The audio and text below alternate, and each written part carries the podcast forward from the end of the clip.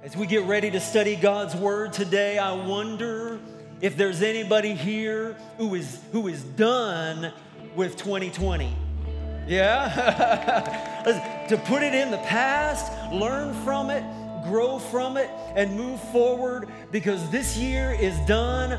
Bring on 2021. Come on. Come on. Bring it on. We got good things in store.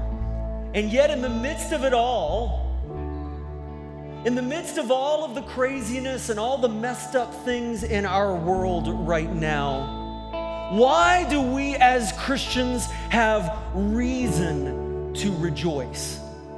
Why do we rejoice? And the answer is this because of what the prophet Isaiah said in Isaiah chapter 9, foretelling of the coming of the Christ the Messiah, 700 years prior, he said, in faith, looking forward through the centuries, for to us a child is born, to us a son is given.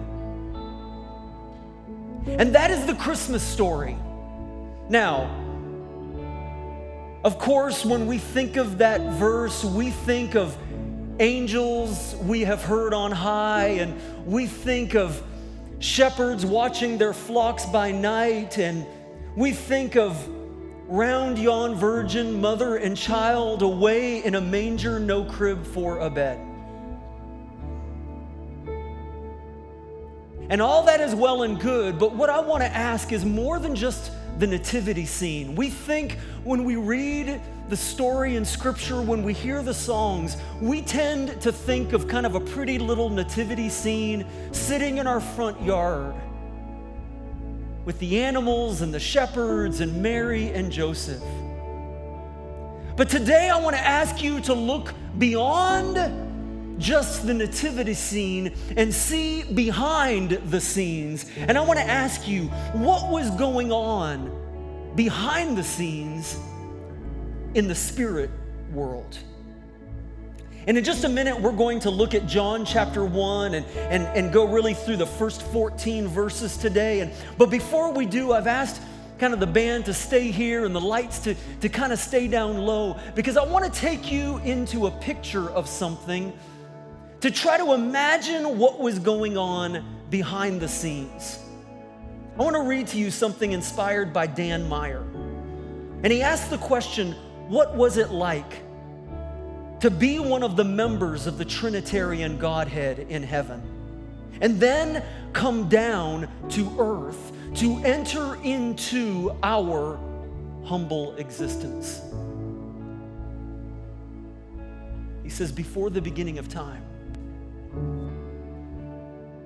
before there were vast black holes sucking matter into the staggering abyss of interstellar space. Before there existed stardust and subatomic particles forming matter and energy. Before there was light or darkness, before there was time or space, before there was breath or life, there was always and only God. This God was and is infinite in being and perfection, a most pure spirit, immutable, immense, eternal, incomprehensible, almighty, most wise, most holy, most free, most absolute, infallible, independent, not standing in need of anything, but always and only manifesting his own glory. The Bible teaches that this God existed and still exists as three persons of one substance, power, and eternity. This Trinity, God the Father, God the Son, God the Holy Spirit. And for us, it challenges our imagination to even try to understand what life was like within this Trinity. Because our lives are, are so stricken with conflict, so much confusion, so much restlessness that we can hardly conceive of the absolute communion and contentment and joy within the life of God Himself. For to be in God's presence, to be in God's presence, if we were to taste it for even a nanosecond, it would be the most rapturous reality we had ever known. Think of chills running up and down your body for all of eternity. Imagine all understanding and all beauty and love suddenly and simultaneously filling every pore of your being. And now realize that if you were to experience that, not just for a thousand years, not just for 10,000 years, you would still not even know a fraction of the glory of actually being God for even a single moment. And I think this is something of what the Apostle John is trying to communicate to us in the Christmas story when he writes in the Bible these words. John 1, verse 1. In the beginning was the Word, and the Word was with God, and the Word was God. In the beginning was the Word, and this Word was with God, and the Word, the Greek word here in the New Testament is logos, which is more than just like words on a page, but has to do with like, like the, the wisdom and the knowledge and the essence of life itself, the reason behind all things. This word was with God, and the word was God. And so I, I think what's happening here is that John is wrestling with words to try to describe to us, under the inspiration of the Holy Spirit, what existed before there was time. Back when there was only God, when there was only perfection. And then this word that was God and was with God actually demonstrates his creative power in the next verse, John 1, verse 2 and 3. This word was with God in the beginning, and through him all things were made. In him was life, and that life was the light of men. That God forms man, the Bible tells us, in his image, mankind, man and woman, and breathes the essence of life into their being.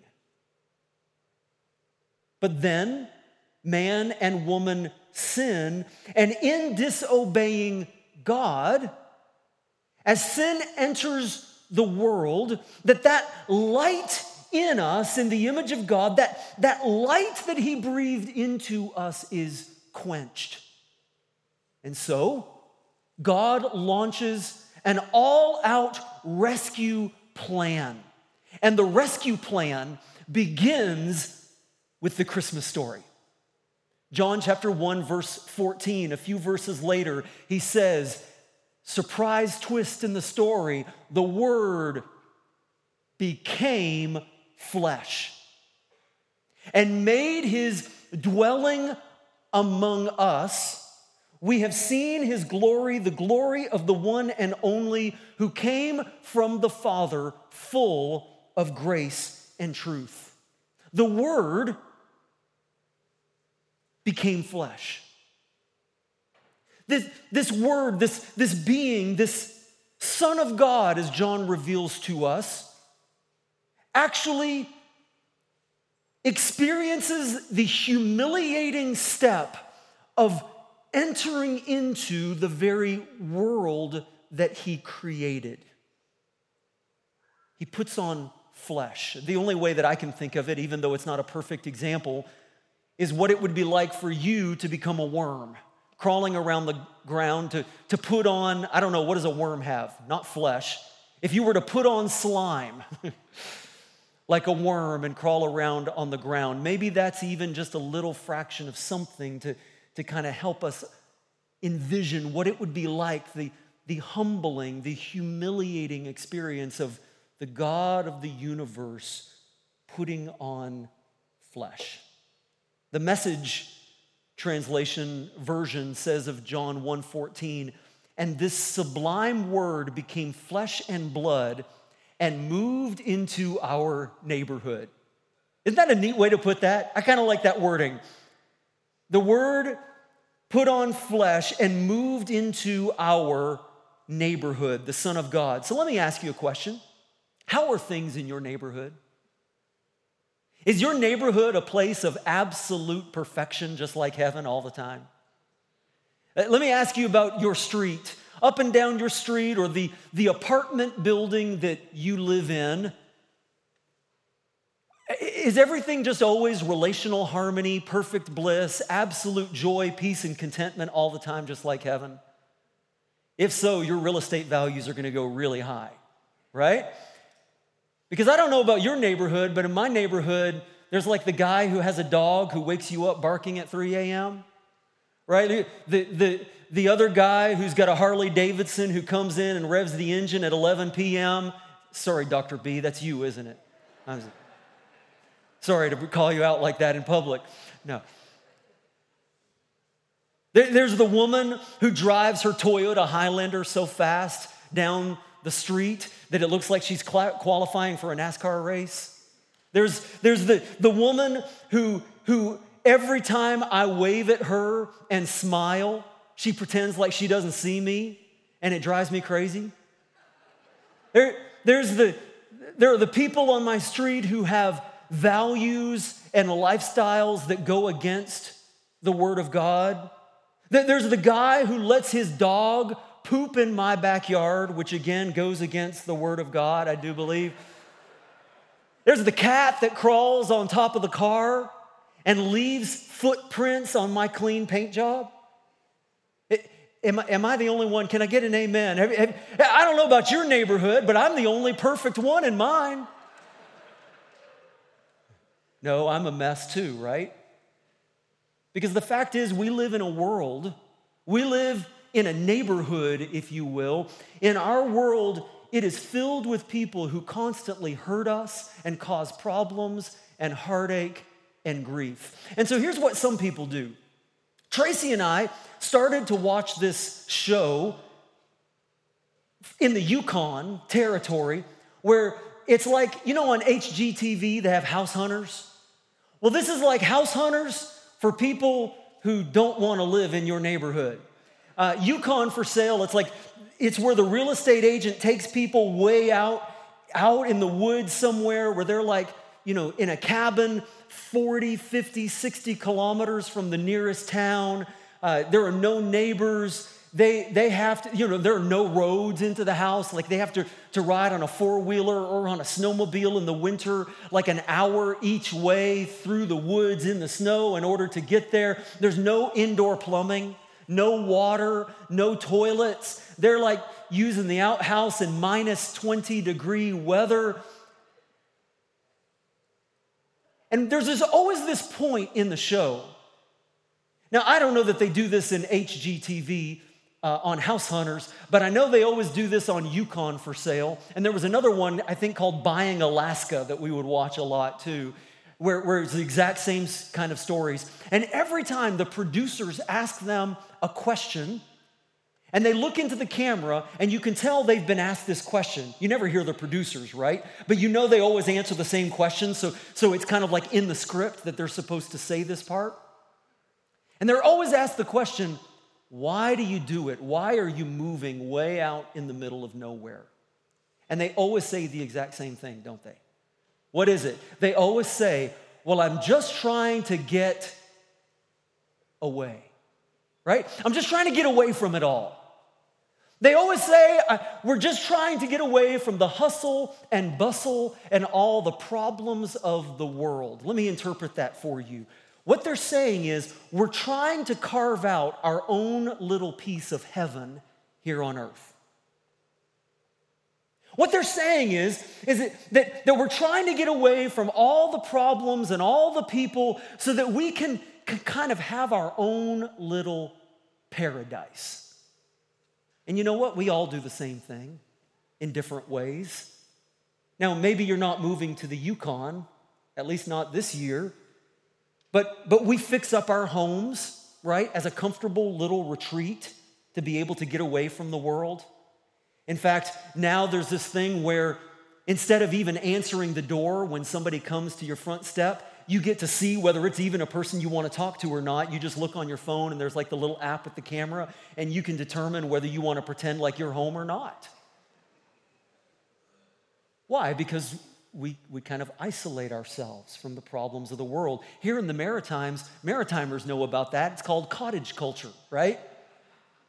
And, and so there are cottages all up and down every river, every lake, every backwoods road. You'll find these little cottages away from it all. Why do we do that? We, we build friend groups with people who are a lot like us and tend to stay more and more away from people who aren't like us. And the internet makes that easier than ever, right? You'll see how people, you know, we, we put things on social media to feed the, the, the likes and responses of people who agree with us. And generally, people who don't agree with us bother not to comment because we know in this world that if you actually publicly disagree with somebody online, that they're going to call you an idiot. And so we just don't bother. And so we, we cloister away in our own little private version of heaven surrounded by that which we like and pushing away that which we don't like. And maybe you're not buying a place in the Yukon territory. I don't know that that's the direction I'd go. I'd probably buy a deserted island somewhere in the Caribbean. Can I get an amen? Yeah, especially in February. But what we're trying to do in so many ways is, is we're trying to carve out our own little piece of heaven in the world. And we fail. We fail. And here's what's amazing Jesus did the exact opposite. And now, follow me now. This is the Christmas story. The God of the universe leaves his perfect heaven to move into your neighborhood. Listen, instead of, instead of running away from the problems, instead of running away from your mess, God wants to move into it. Philippians 2. Oh, come on now. That's good. Philippians 2 describes it for us in great detail the, the, the humiliation, the humbling of what God did for us when He left His home in order to come into ours. Here's what it says in Philippians chapter 2, beginning in verse 5 Your attitude should be the same as that of Christ Jesus, who, being in very nature God, did not consider equality with God something to be grasped or, or something to be used to his own advantage, is what most translations say. But rather, he made himself nothing, taking the very nature of a servant, being made in human likeness, and being found in appearance as a man, he humbled himself and became obedient to death, even death on a cross. He made himself nothing, taking the very nature of a servant, being made in human likeness. In other words, he set aside his power and majesty and left the beauty of his perfect heaven. And he came down, he stooped down, he bent down from being the master to becoming the servant.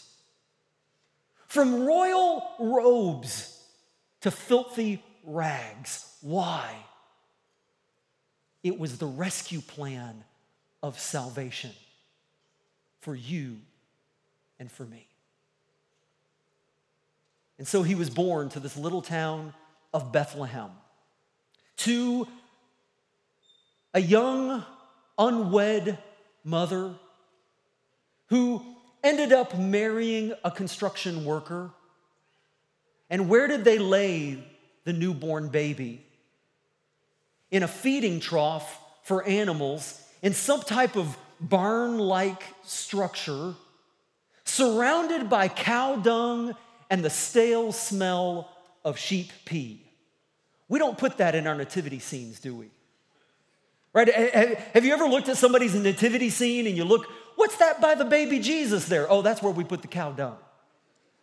Oh, what, what's that smell? Well, we import sheep pee from the Middle East just to make sure that it smells real in our nativity scene. No, we don't do that. They're, they're usually made of porcelain, right? They're pretty. And yet, I think what we really need is smell-o-vision when we read the Christmas story in the Bible. In order to see how real and raw it is. This was no Hallmark movie.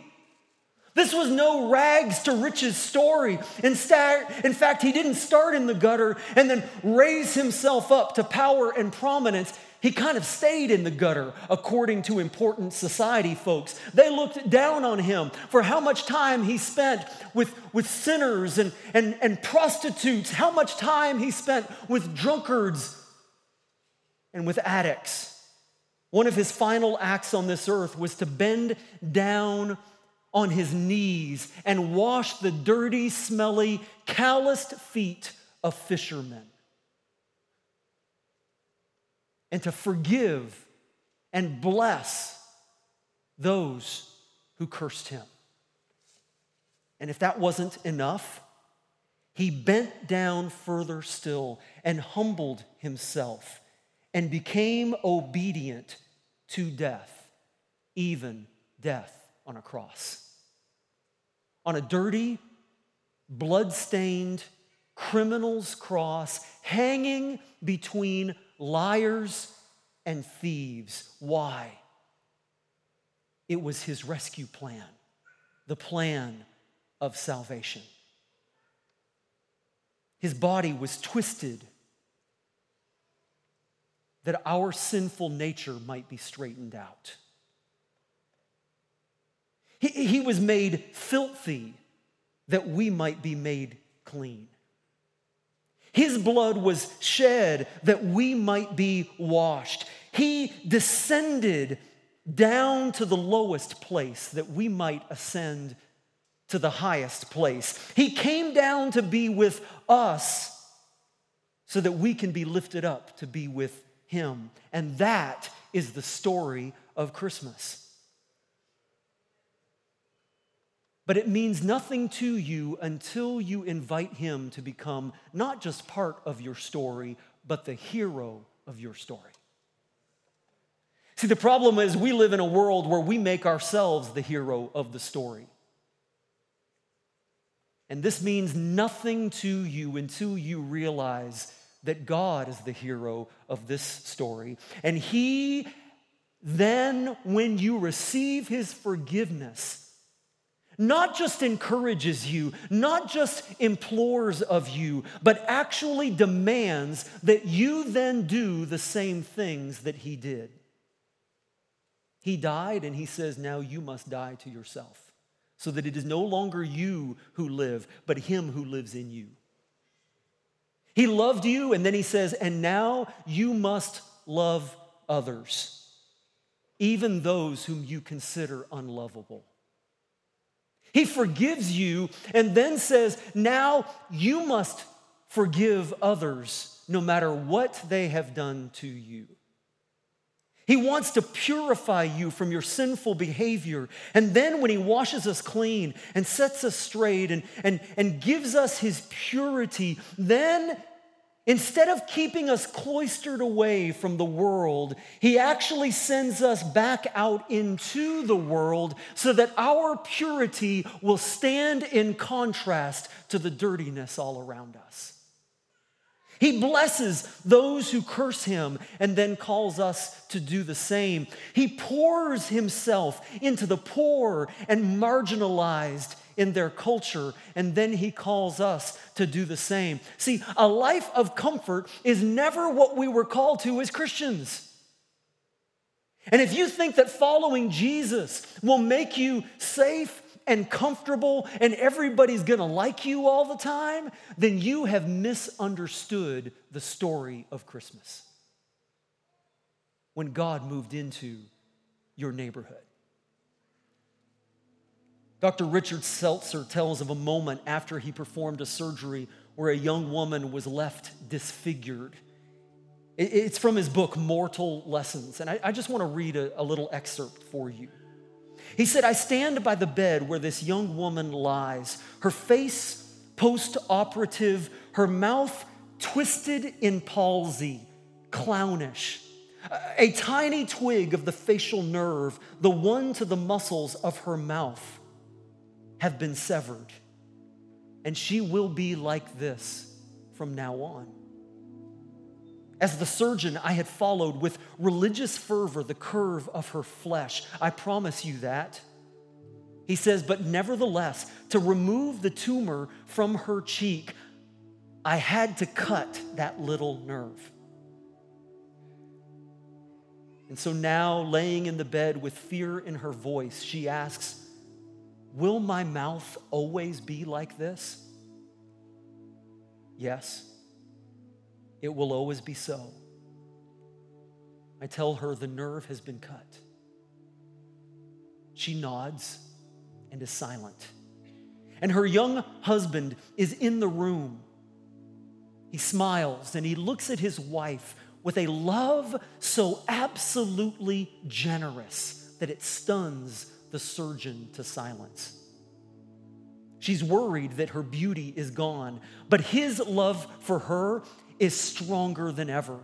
And so the surgeon said, I watched as this young husband bends down to kiss her mouth. I am so close that I can see how he twists his lips to accommodate hers. And he says, and once upon a time, God bent down.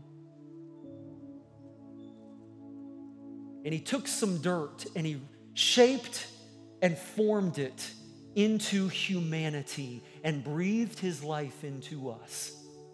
And then at Christmas, God bent down again. And this time, it was us. As he reshaped himself he then offers to breathe new life back into anyone who will choose to believe and receive him. And so I want you to listen to this. Here, here's the main idea. You say, Joel, why are you waxing so philosophical today? It's because I want you to understand something with a level of, of profoundness and awe and beauty that, that if you are not overwhelmed by this picture today, I fear that I have failed at my job. Here's what I ask. Here's, here's the point. Here's what I want for us to accomplish today is I want to forever change the way that you look at nativity scenes. So that now when you read the Christmas story, when you look at a nativity scene, when you when you see Mary and Joseph and shepherds and angels and wise men and cows and, and goats, and when you look and you see a baby in a manger, no longer just to see a child, but to see that this child is the one who was the creator of the universe, who looked down from his perfect heaven and saw our world in helpless estate and launched an all out rescue mission to save us and set us free from the sin that has held us in chains. And that, folks, that is the real story of Christmas. And if you miss that, you've missed everything. Oh, listen, listen, listen, listen.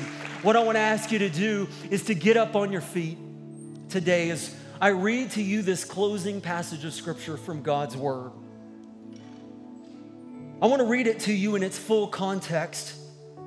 We read just a few, three or four verses of it before, but now I want to read for you really the chapter. And I want you to, if you would, perhaps even close your eyes because it's not going to be on the screen. It's not going to be on your screens at home either, those of you who are with us online. Wherever you are, would you maybe just close your eyes and listen and absorb the words of Scripture? Soak it up like a sponge. Philippians chapter 2 if you have any encouragement from being united with Christ, if any comfort from his love, if any fellowship with the Spirit, if any tenderness and compassion, then make my joy complete by being like minded, having the same love, being one in spirit and purpose. Do nothing out of selfish ambition or vain conceit, but in humility, consider others better than yourselves. Each of you should look not only to your own interests, but also to the interests of others.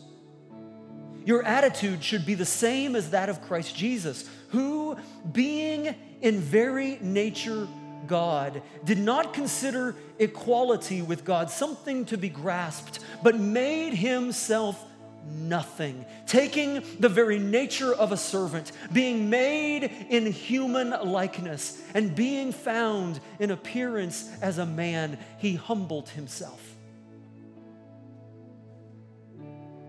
and became obedient to death, even death on a cross. And therefore, God exalted him to the highest place and gave him the name that is above every name, that at the name of Jesus, every knee should bow in heaven and on earth and under the earth, and every tongue confess that Jesus Christ is Lord to the glory of God our Father. The word of the Lord for us today.